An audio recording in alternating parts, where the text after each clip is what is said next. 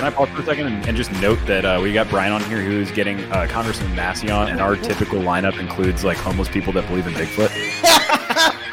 Welcome to the Brian Nichols Show, your source for common sense politics on the We Are Libertarians Network. The Brian Nichols Show is the fastest growing liberty podcast that brings together people from all means of political thought as we seek to have meaningful conversations about the issues you care about. At the Brian Nichols Show, our goal is to leave the audience educated, enlightened, and informed. And now, your host, Brian Nichols. Hey there, folks! Brian Nichols here on the Brian Nichols Show. It's convention weekend, said every libertarian from their basements because yes, it's a virtual convention, and uh, yeah, it's going to be interesting. Good luck, uh, Chairman Sarwark, with the uh, the. he runs a great meeting, so we'll see how great his Zoom meeting goes. Uh, but yes, best of luck. I, okay, I'm obviously teasing, and, and I'm I'm being in all sincerity. Best of luck to all candidates going forward. Actually.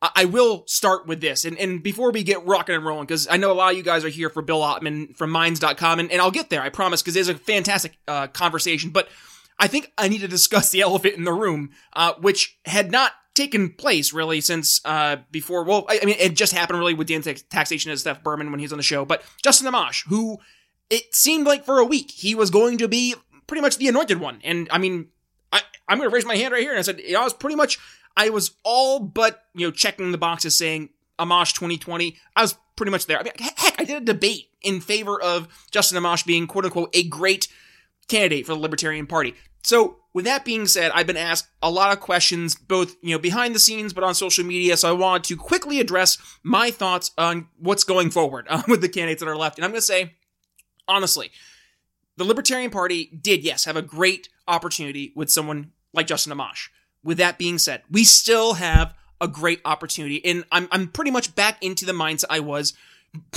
essentially prior to a week ago, uh, before Justin announced. Um, now, granted, I kind of knew behind the scenes that things were happening, but at the same point in time, I was like, is he, is he not? Um, and I was, you know, leaning towards the likes of candidates such as Jacob Hornberger or, um, you know, obviously folks like Jo Jorgensen or folks like, I'll just say it. I'm going to say it, okay?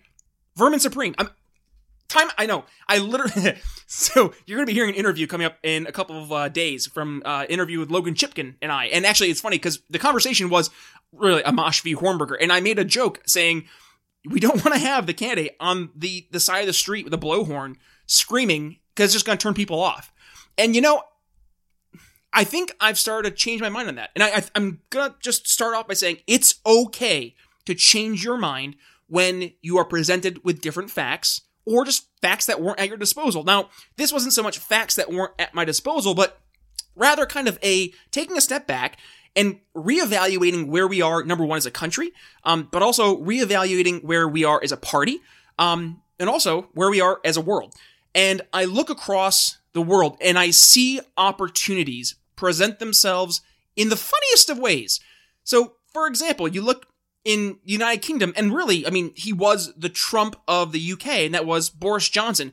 Sneaks in this past summer to become prime minister in an election that it was seemingly not going to go his, his way. In Ukraine, you have quite literally a stand up comedian run for the office as a joke for prime minister and wins.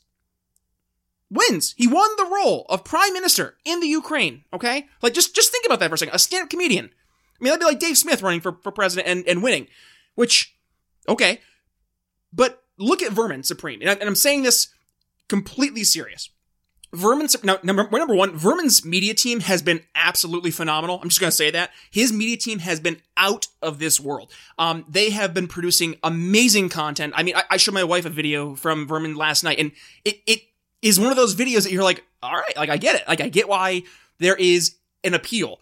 And I mean, folks like Nick Gillespie retweeting um, Vermin Supreme's ads. I mean, that's that's speaking to me, saying, okay, maybe there's something here that I didn't see before. And you know, hearing Vermin Supreme's interview with uh, with Chris Spangle, and it's really giving me more insight into who Vermin Supreme was um, and is as not only the, the candidate, the caricature, but as really the, the the person. And to hear both sides and to see, yes, he is the caricature, the, the ponies and toothbrush, but I mean. I, I say this kind of half heartedly, but he's taking it seriously this time.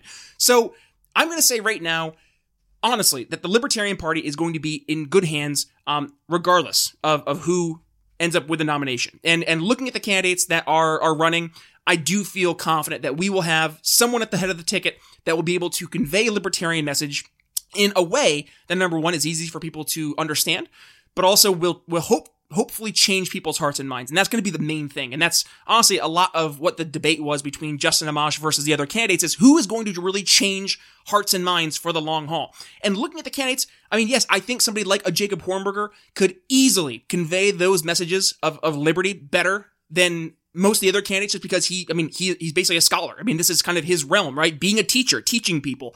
Um, so he has that, that role. But then you have folks like like Vermin, who he he does have the ability to captivate people's attention, and that cannot cannot be understated, especially in where we are as a society. I mean, people are looking at both the left and the right. They're they're pissed off. They're looking for alternatives, and a lot of people are throwing their hands up and saying this entire thing is a joke, and it kind of is. I mean, the, the catchphrase for the We Libertarians Network has been uh, giving politics all the irreverence it deserves.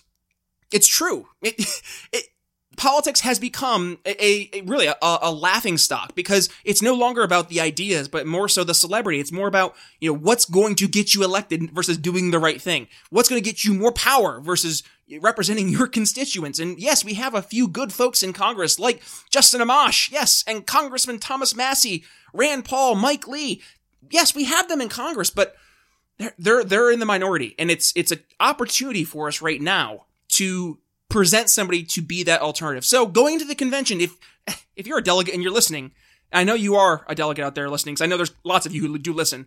But if you're actually looking for some guidance, because I've been trying to d- decide what I would want to do, I'm going to say go with your gut. Do you want somebody who's going to be as principled as they come, and they're going to be a great teacher? Do you want somebody who's going to be a great marketer and getting a lot of attention? Do you want somebody who's going to be empathetic? Maybe will will bring more people in who are looking for a, a comforting sense that their vote will go to somebody who's a good person. Look at the options. You have tons. But I'm gonna say right now, I think my final three. If I had to, to rank, I, I can't really give a one, two, three, but I will I will give you my final three if it helps narrow down a consideration. I think uh, Jacob Hornberger, Jo Jorgensen, and yes, Vermin Supreme are are the final three candidates in my eyes who would be the, the best faces for the Libertarian Party going forward. And I say that having had great conversations with with quite literally you know a dozen or so of these libertarian presidential candidates and and honestly all the candidates could could run as a libertarian candidate and do a great job. I mean, Dan Taxation as the Behrman, he would do phenomenal as the face of the party. Having someone like Serene Ardeleanu, who is, is as kind and as compassionate as they come, would be a great person to be the face of the party. But I mean, if we're looking for a chance right now to really present a true alternative, I think uh, Dr. Jorgensen, uh, Jacob Hornberger, and then obviously uh, Vermin Supreme are, are the uh, somewhere Hody Johns is smiling. Um, but those really are going to be in my top, the, the, the, top three for the final three as we head towards the end of the, uh, the the nomination process here for the Libertarian Party. So take that for what it's worth. Now, going forward, what's next? Bill Ottman here on the Brian Nichols. I know everybody here is like, I heard Bill Ottman was on the show. They're probably just like, where's the fast forward button? I'm going to put in the note in the show notes, folks. If you, if you want to go right to the interview with Bill, um, I will put a link. So make sure you just go ahead and click that. Um, which of course it's too late now. So I'll put that in the show notes to start off so folks can see that. Um, but going forward to the interview. And yes, it is with uh, Minds.com CEO Bill Ottman. Now I, I had Bill on the show and I, I didn't want to be like that guy saying, let's talk about your social media platform because Bill, Bill's been on a great uh, number of shows before. I mean, most notably the, the number one podcast in the nation, and that is, uh, well, the nation, the world, the universe, Joe Rogan. Um, and, you know, to have Bill on the show discussing his platform, but also to kind of dig deeper into, you know, the nitty gritty tech stuff that, I mean, I work in tech, right? So my day job is in, in telecom, but to really go in the behind the scenes talking about how you know we have an opportunity right now, right, as not only libertarians but pro- uh, proponents of the free market to start looking for alternatives that are out there. So having folks like Bill, um, who are, who are really they're fighting the good fight and they're they're putting their money where our mouths are. Um, and they're helping actually build the things that we have been talking about here, you know, as libertarians, but also proponents, yes, of the free market in response to a lot of these government, you know, overreaches, but also corporate overreaches like Facebook, Twitter. I mean, heck, you guys know Remso Martinez. Uh, he's been on the show and he's actually joining the network on the run with Remso Martinez coming out here. Actually, I think just started. I'm going to put a link there for, uh, for Remso's new, uh, Remso's new show, but Remso's joined the show a million times discussing not only his, his experiences being, uh, you know, facing the ban hammer on Facebook and Twitter, but, you know, yours truly. I, I had my, my Facebook page suspended for a month for, for posting a meme about a gun. Like, that, that's true. Like, that, that happened. So just know for a fact that we have alternatives out there, and a lot of them are are yes people who are not only our ideological um, friends and allies, but also people who do um, see what the government's doing, but also these big corporations, and gets weary and is is really going out of their way to give us alternatives. So. I know it's been a lot of uh, talking there, uh, and usually I don't do that too, uh, you know, the beginning of the episodes. So I had a lot to say though. So fingers crossed, you guys stuck with me, and you're uh, you're ready for a phenomenal conversation with CEO Minds.com, Bill Ottman. So, on to the show. Bill Ottman here on The Brian Nichols Show. Hey, hey, thanks for having me. Absolutely. Thanks for joining, Bill. And uh, you, sir, I, am so glad I was reached out to by uh, your your associate Zach because um, I actually I've had the chance to hear you in a couple podcasts. Actually, I think I think I first heard you on a uh, Dear Leader over at the Big Channel, Chris Spangle's show, We Are Libertarians. Um, but then you know most probably notably in your career uh, appearing on, on Joe Rogan, which um, was a fantastic interview and a great conversation. Um, so to have you on the show, number one, is a fantastic opportunity. I think for my audience to get to know you, um, but also get to know the work you're doing as it pertains especially to um, respecting uh, First Amendment rights um, when it looks at social media. So, first and foremost, Bill, let's kind of introduce yourself to the audience and kind of tell maybe your your liberty story, if you will.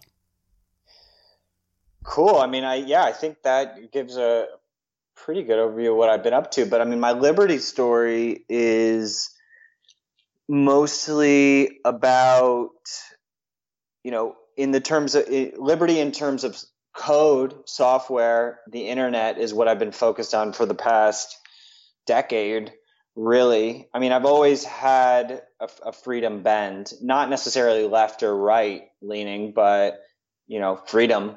I think that that that's what I would come down on. Mm-hmm. And then as it pertains to digital rights and liberties, um, basically it's it's all about transparency, privacy, um, and self sovereignty with regards to your data, your money, your you know access to understand the apps that you're interacting with. So, you know, Facebook, Google, all the rest of them are manipulating algorithms showing you content in your feed when you look at it every day and it's like, well, why are you seeing that? there's no way to know. They won't show you. So so they're also spying on you in order to serve you all these different things. We don't know what they're doing. So these apps are invading your rights. And that's why we're trying to build an alternative. And you know, not to mention just the the limitation of discourse that is happening on these platforms is is really a travesty and a huge violation of I mean, I would even say human rights. So that's probably a good place to start. Okay, gotcha. Well, I was gonna say, well, with Minds.com, right? I mean, you are really the the I'd say what only alternative to Twitter, Facebook, Instagram. I know Gab had its moment there, and it's kind of it's established itself. And unfortunately, I I, I see a lot more of like the alt right kind of folk kind of gravitating more towards Gab, whereas you've kind of taken this this opportunity to be more of an open kind of just open source content platform, if you will, for for anybody. And and that's I think a very welcome addition to the uh, the social media sphere because I mean really people are looking for that alternative, and you see especially on the right a lot of people pushing for you know the uh, the the government in reaching out and, and trying to curtail uh, what social media companies can do in terms of um, you know who's on their platforms or not, and and you're kind of taking the alternative approach instead of you know saying hey we're going to ban people, you're saying hey you know we're going to be an open source platform, and so long as it's not you know going directly against you know not violating somebody's rights, you know then it's it's fair game. Is that fair to say?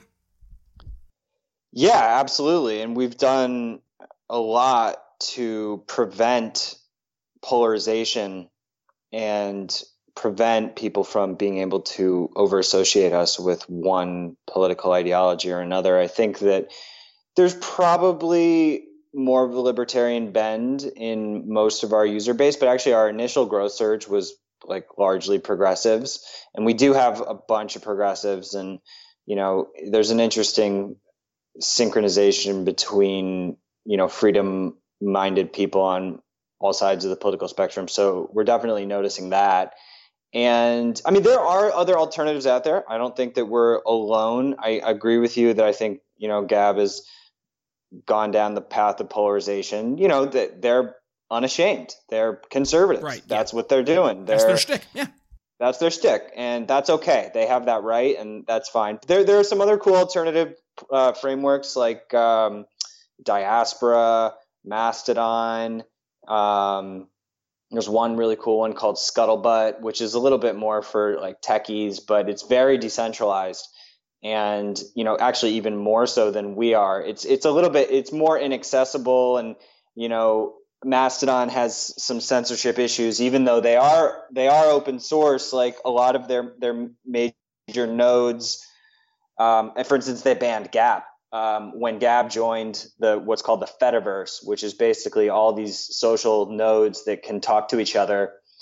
Um, like a bunch of the biggest Mastodon nodes banned Gab, which you know is is unfortunate. I, I, I don't agree with it, but I also you know when you look at how Gab, they basically tried to co-opt the tech.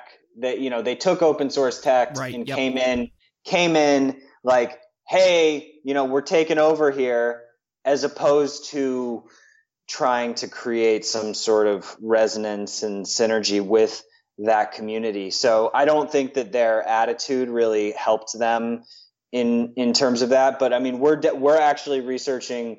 Um, there's a protocol called ActivityPub, which is what Diaspora and Mastodon use to basically allow cross posting between the nodes and we're at, we're we're going to be implementing that this year, and we're also looking at some other um, frameworks so that you know there's more decentralization, more uncensorability, uh, and just more of like a peer-to-peer infrastructure. It's it's awesome that you are you're meeting this this demand that's been really in the market for quite a while. I mean, if we're going to be really honest here, I mean, people have been looking for this you know this social media alternative, and and you are setting the the stage for that alternative to really you know not only exist but to grow. And and not only are we seeing this in terms of how people are looking at their social media, but just in their media in general, they're looking for alternatives. And you know, here you and I are on you know a, a podcast right now, and you know you're you're in Connecticut, myself being down in Pennsylvania. Um, you know to, to be able to do what we're doing is is through the, um, the, the beauty of the marketplace, right? You know, I work in telecom. You know, the innovations in the marketplace, creating opportunities like this. Um, but then you go to the media, and you know, the media would, would want nothing more than to see what we're doing shut down because we are really a sadly right now in a medium like this, we're really their only competition because they've really established themselves as you know the, the, the corporate press, but they're not really doing a lot of media. So, you know, they've all kind of come to this silent agreement that they're just going to keep looking for ratings. Whereas, you know, people, you know, in, in the podcasting sphere, especially, are the people who are going out of their way in, in reaching people and, and having these, you know, long thought out conversations that aren't being allowed on television. So, you know, obviously your work, Bill, when you're, you know, working in social media and, and building a platform like Minds, I'm sure, ha- you know, it gives you some sort of a perspective when you look at something like the traditional media trying to censor these different forms of communication. So, you know, based on your experience in tech, kind of speak to um, the the approach that the traditional media has taken in going after um, these these alternative uh, forms of competition. I don't think that there is a really clear anti alternative stance you know necessarily i mean for instance i got invited on tucker carlson and you know their mainstream media uh, definitely like you know i think that his show sort of stands out uh, as a little bit more yeah. open-minded than than most shows he's but, like the exception to the rule almost yeah yeah he is but you know we've snuck in to you know like the new we got, actually got favorable coverage in the wall street journal new york times even uh, you know we, we got a, a good mention in the new york times which it just as easily could have been you know, coming after us for our First Amendment policy, depending on who the writer is. right. So, you know, I think that that's it's a multi-headed beast and you know i think maybe some of the heads don't necessarily agree with each other even though you know the overall agenda is pretty clear you know there is some infighting in these ma- these big mainstream networks um, but I mean, oh my gosh, did you see the uh, the CBS thing today? Oh, with the oh my gosh, yeah. So basically, to, to fill, yeah. You you want to fill in the gaps? Uh, I don't know too much about it, but I, I watched uh, a couple of the videos. Yeah, basically, there was a staged COVID 19 testing area, and basically, CBS admitted that it was staged. So, Project Veritas uh, had a a whistleblower on this come on their show, and I think they were from CBS. Yeah, I believe so. And yeah, so they they blew the whistle on that and had evidence that CBS had coordinated basically fake people to line up in their cars to get these tests and make it look like there there was this event happening or like a, a big backup. And it, I, that's all I know. Can you add anything? Well, it, from what I've gathered, you, you mentioned CBS did acknowledge um, that that that did happen, but they were saying that wasn't anything that they did. But they were they're basically oh. they're saying it was the the healthcare, um, you know, the actual people in charge that were just trying to you Cherry know, Hill. Them. Yeah, over in Cherry Hill, exactly correct. And, and but, I mean, go, go ahead. But then Cherry Hill denied as well. Yes, correct. So it's just finger pointing back and forth right now. of, of course. Yeah. And of course, right now, I mean, what more what more damning evidence do you need right now against the media on top of just the over, you know, just the distrust that people have. I mean, people across the, especially on the right, and I, I, I, hate generalizations, but I mean, the the right has at least been awake to the blatant disregard for the the you know the truth in the media. Um, you know, to quote Michael Malice, the the corporate press is often factual, rarely truthful, and and that's why so many people on the right have have been so you know just weary of anything that comes as a narrative from the the, the left and from the media to you know by, I repeat myself. Um, because they they do see a history. I mean you look at the the Jussie Smollett case. You look at the Christian Covington kids case. You look at the uh, the Kavanaugh hearings. I mean there is is example after example after example of I mean blatant absolutely without a doubt blatant media malpractice. And and then they see the media in how they present the COVID-19 um, pandemic and and I think understandably and and rightfully so people you know their red flags go up because they're not only seeing governors in their respective states taking a more authoritarian approach to dealing with this in certain areas but that the media is championing it and any governor that is even considering lifting some of these restrictions from the, the lockdowns they're they're being completely lambasted. That's the narrative that's being promoted. So I think people are naturally curious, and then to get you know J- James O'Keefe, who's been doing work at Project Veritas for years now, and to get a, a you know a, a, person from CBS to come on his show as a whistleblower and, and, and blow this thing and show exactly what happened, you know, and that just it, just re, re, you know resonates with people saying, "See, this is what we're talking about."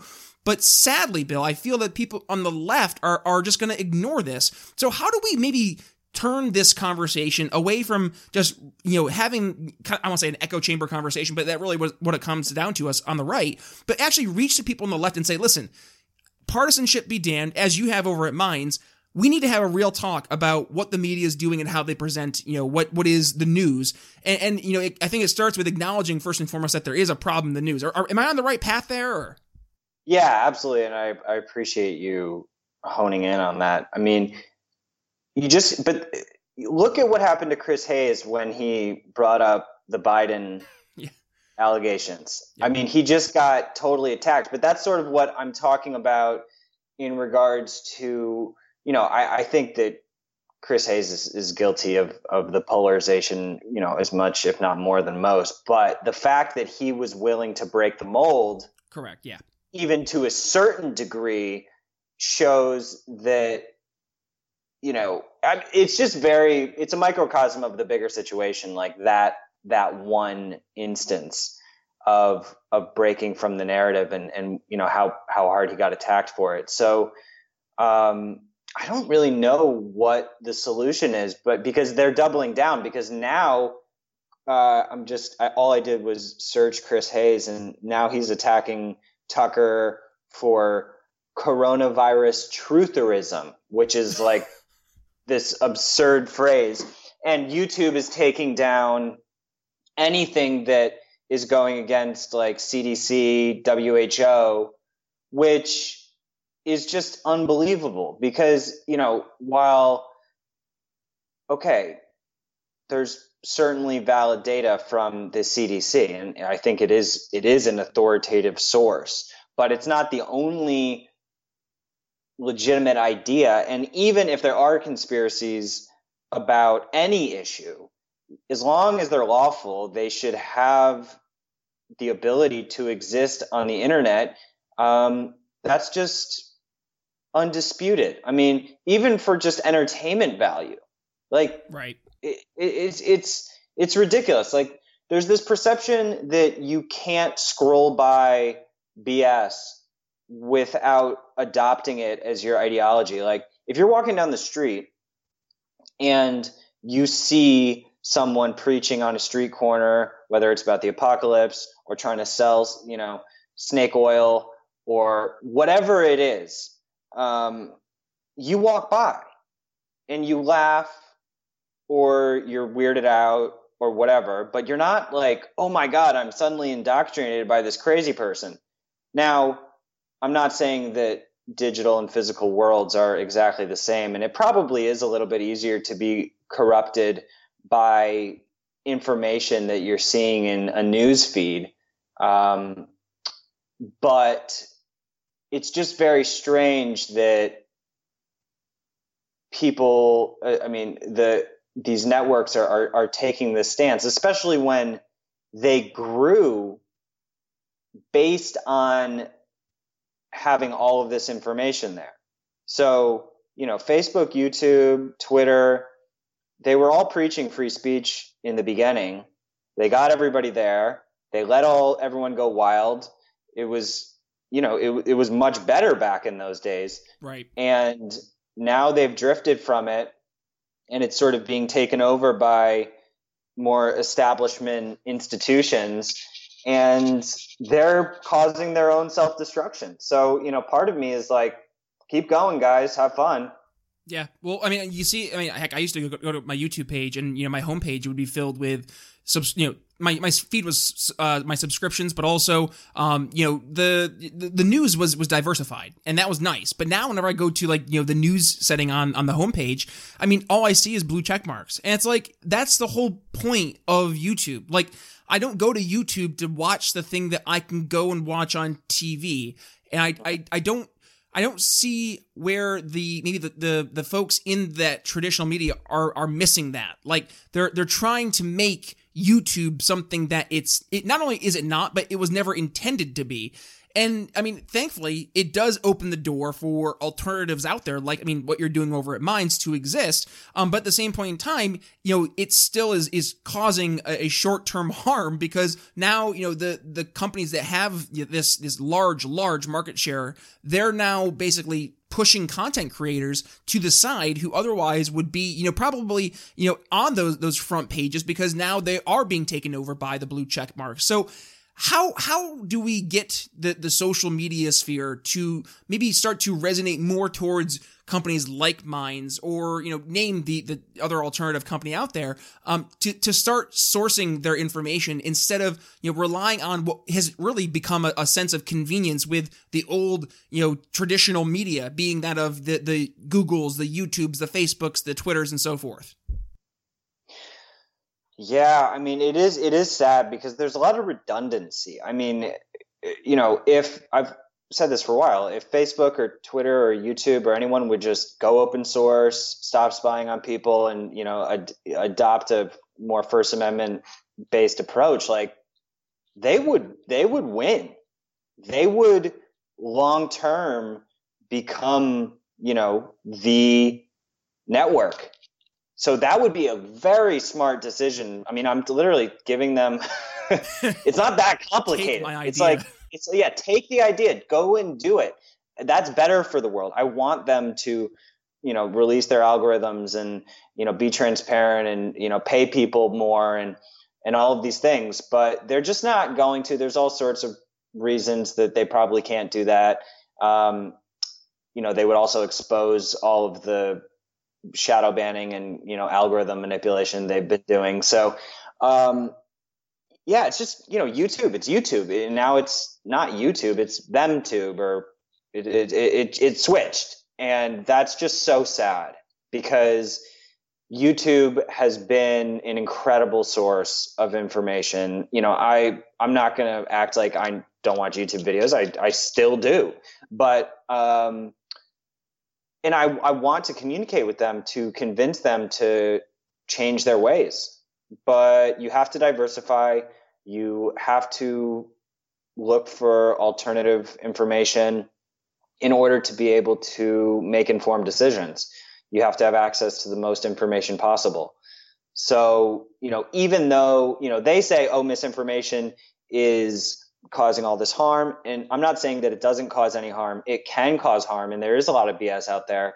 But not having access and the ability to think for yourself and decide for yourself and sift through all of the madness yourself. Right. That is more dangerous. It, well, it's more dangerous, but at the same point in time, I think we've almost gotten to the point as a society where we need a little bit of that danger back. Oh wait, like, I think I might, I might, I might have said that backwards. It's it's more dangerous not to have access. Okay, yeah, well, correct. Yeah, it, well, it, I would say I say it's both right. It's dangerous not to have the access, but also having the access is dangerous in its own regards because yes, you could you know stumble upon misinformation and, and then right. you know you're you're a 4chan troll but before you know it. But at the same point in time, I think we as a society need to kind of like let a little bit of danger back into our lives because we've become we've become so passive not only in not in how we live our lives but in terms of just like abdicating any type of responsibility like i, I mean you look at your average person and you ask them you know who's the the speaker of the house and they're not going to know it's Nancy Pelosi. Like they they not only would not know it's Nancy Pelosi, but if you were to tell them afterwards it's Nancy Pelosi, they would still say who's that? And that's a problem because I mean, chances are they probably did vote. Like, and, and if they didn't, I mean, okay, but there's there's still like there's so much apathy out there that we are now being controlled as a, as an entire nation of 330 plus million people. We are now being controlled by I would dare say what 40 35% of the entire population overall. Like that's that's horrifying because there's not only a majority, but like I would say almost like a, a super majority of Americans who just aren't having their opinions represented. But it is because we've grown so apathetic because the government basically has has started to take care of everything. And it's it's ironic because I see a lot of conservatives who have been pushing for the government to take con, to, you know take control of the social media um, you know biases. You know, Facebook shouldn't be allowed to go ahead and cancel Alex Jones okay, but you're saying that the government should stop Facebook from from allowing Alex Jones to have a platform, but Facebook's a private company. So like, doesn't that set a scary precedence? And I don't yeah, know where that cognitive I, dissonance I don't think is. It's either or. I mean, right. I think that yeah, the private companies should be able to do what they want to do, but what Facebook more so did, I think, is a case of false advertising. Yes, hundred percent. So because they brought everybody in under the perception that it was an open public forum and that you were going to be able to reach your fans and your friends but then they completely basically reversed the product yep and took away what people spent money on on creating so and that's the argument, you know, right? That, that's yeah. the argument people should make versus like this oh controlling bias. It's like no, they they they defrauded their users. They they basically did a bait and switch. Right. But at the same time, I think that there's also validity to, I mean, look, there's validity to if you want to start off and say, listen, this is a curated network. This is what you're going to get. You know, be consistent with it. You should have every right to curate however much you want to curate. But then you start getting into more of being a publisher. So, and you start to, you, you know, it, it gets it gets hazy so you know that's why i think transparency of the algorithms is is actually really important so that at least we know what we're dealing with. And yeah i, I get worried about overreach and you know the regulators it, it, they don't likely know the best solution. And you know just breaking it up is not going to have the same effect that it might have in the past. Like you, you, Right. it, it's like I don't what, what's the science fiction creatures that you like? It's like a Terminator, like T one thousand type thing. Like it just will find its way back into form. Right. it always does. Yeah. So that that but because the code is still their code, and they're still going to know how to manipulate people. So you know that is what has to change. But getting regulators to understand algorithms is just not easy. Well, it, it shouldn't be the role of the regulators really to have to do that, right? Because, I mean, one look no further than what we've seen in response to the COVID 19 pandemic from the regulators that are already in place. And I mean, my audience, they're probably just groaning right now because I've talked about this so much over the past two months. But, like, I mean, honestly, for, for all folks who are, you know, proponents of liberty, like, this is a perfect case study of how, number one, government regulations can cause negative um uh, negative consequences that are completely unintended but still very real. With and, and- but it, it doesn't matter what the intention of said regulation was. It, it matters of what the outcome was. So now we can we can have a tangible empirical you know evidence. We have data where we can pull from and show exactly what the the cost was in the covid-19 pandemic. And the, that cost is the cost of government. And i think we need to be able to articulate that argument when then we we start talking about the speech issue and you know the more that we've seen government step its toes in any direction in terms of trying to regulate more and more and more we've seen uh, not only inefficiencies in that regulatory process but ultimately it, it ends up har- uh, causing more harm than it was supposed to um, you know in the first place when it was supposed to uh, in the end cause good Right. There is there has been one uh, bill introduced which was intended to mandate free speech policy, which is potentially useful because if the government said, "Listen, you're not going to be just don't this isn't your problem.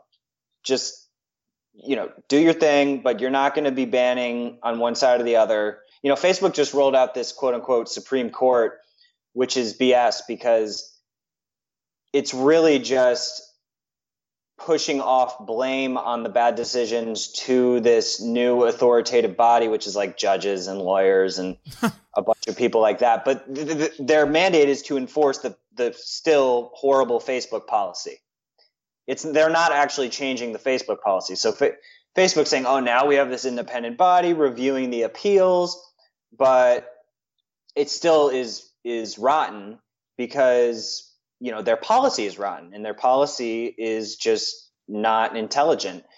We took the other approach. We have a First Amendment based policy and we have a community jury for if we make a mistake in the initial report decision if a user thinks hey you know you guys messed up uh, then it goes to a randomized jury of 12 active users gotcha.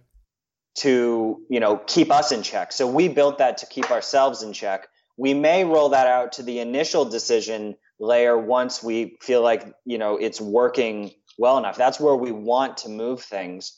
But again the mandate is always to enforce the first amendment based policy not this ridiculous policy that no one even knows what it is Bill Ottman, thank goodness there are guys like you out there who are leading the charge to keep the speech free, and you're doing the right thing by uh, by giving us alternatives in the marketplace when we so desperately need them. So, with that being said, where can folks go ahead and uh, find Minds, but also where can folks go ahead and follow you if they're interested in learning more about Bill Ottman?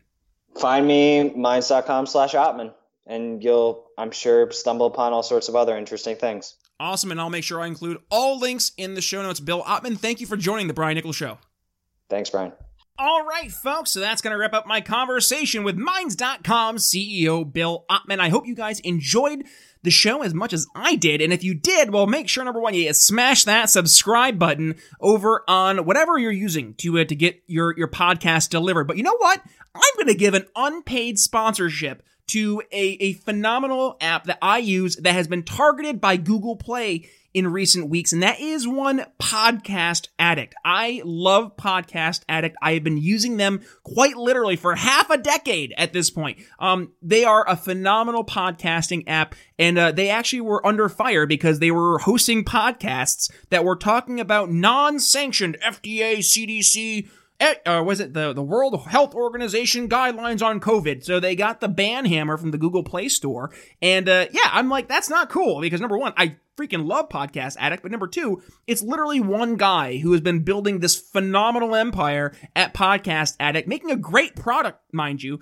And just like that, Google decides, eh, no, we don't like you anymore, and they they went ahead and they uh, they banned them from the Google Play Store. Now, some good news. It, yes, okay, there is some good news. They have been since reinstated to the Google Play Store, but I want to send a message. So if you are a Brian Nichols Show subscriber, here's what I want you to do.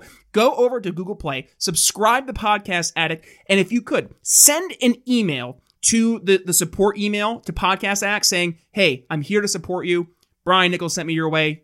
Keep up the great work. That would mean a lot to me, and it shows folks over at Podcast Addict. I say folks, it's the uh, the one gentleman there who's uh, leading the charge, but it shows other folks out there that yes, we are aware of what's going on by these big tech companies, and we are not going to stand for it, and we are going to go out of our way to support those who are supporting us. And I say us, those of us who are, yes, going ahead and giving alternative opinions to uh, the mainstream media that are out there, the corporate media, the corporate press, as Michael Malice likes to uh, rightfully say. So, that being said, folks, go ahead and follow me over on social media. Yes, Facebook, Twitter, and as discussed today, Minds.com. You can follow me over there at B Nichols Liberty and look for that nice blue check mark verified on Minds. Um, and also, folks, if you want to get in touch with me personally, any ideas for the show or guests that you've been wanting to hear on the Brian Nichols Show, or hey, if you have a guest that would be a great addition to the show, send me an email introducing me to them. Brian at briannicholsshow.com. And again, folks, Apple Podcasts. If you could go over there, give us a five star rating and review. That's where all the the podcast reviews are pretty much uh, they're catch, they're caught. What's the word? They're caught. They're secure. They're housed in that area. Um, anyways, five stars is always a great thing. Um, but also to get that five star review, again, that's how we reach more people and that's how we spread the message of liberty. So that being said, folks, it was an absolute blast. If you enjoyed today's show, share with family and friends. But with that being said, I'm tired of talking. Brian Nichols signing off here in the Brian Nichols Show for Bill Ottman from Minds.com. We'll see you next week. Thanks for listening to the Brian Nichols Show. Find more episodes at briannicholsshow.com. Hey there, folks. Brian Nichols here on The Brian Nichols Show. And yes, you are in store for another fun filled episode with, yes, of course, another phenomenal guest here on The Brian Nichols Show. And I'm your humble host, Brian Nichols. And this week, I am joined by the one and only President of the United States, Donald John Trump. Now, Brian! Be- Hello? Brian! Brian, it's Remso. Rem- Remso is in Remso Martinez? Yes, it's Remso W. Martinez. Hey, listen, I'm, I'm, I'm in the car. I'm driving out of the country, going to Canada. Listen, there's a bag in your trunk of your car. I need you to go there in a few minutes. Don't look in the bag. Don't think of the bag. Don't touch the bag. I just need you to go ahead and drop it to an undisclosed location. I'm going to be texting you. Uh, uh, well, it's not a good time. I'm, uh, Remso, I'm actually getting on with the president right now, like uh, literally as I'm talking to you. Business. Lives at stake, Brian. And the only way you're going to have to learn about this later is through my upcoming show, On the Run with Remso W. Martinez. this isn't a pitch, Brian. Stop laughing. So, on a serious note, for years I asked myself, do I need to go ahead and get into politics to go ahead and ensure my freedom? Do I need to depend on some politician to go ahead and be my own personal messiah and make me a freer person? Then I figured out that that wasn't the case. Okay, maybe I need to go find somebody else. Somebody has to know.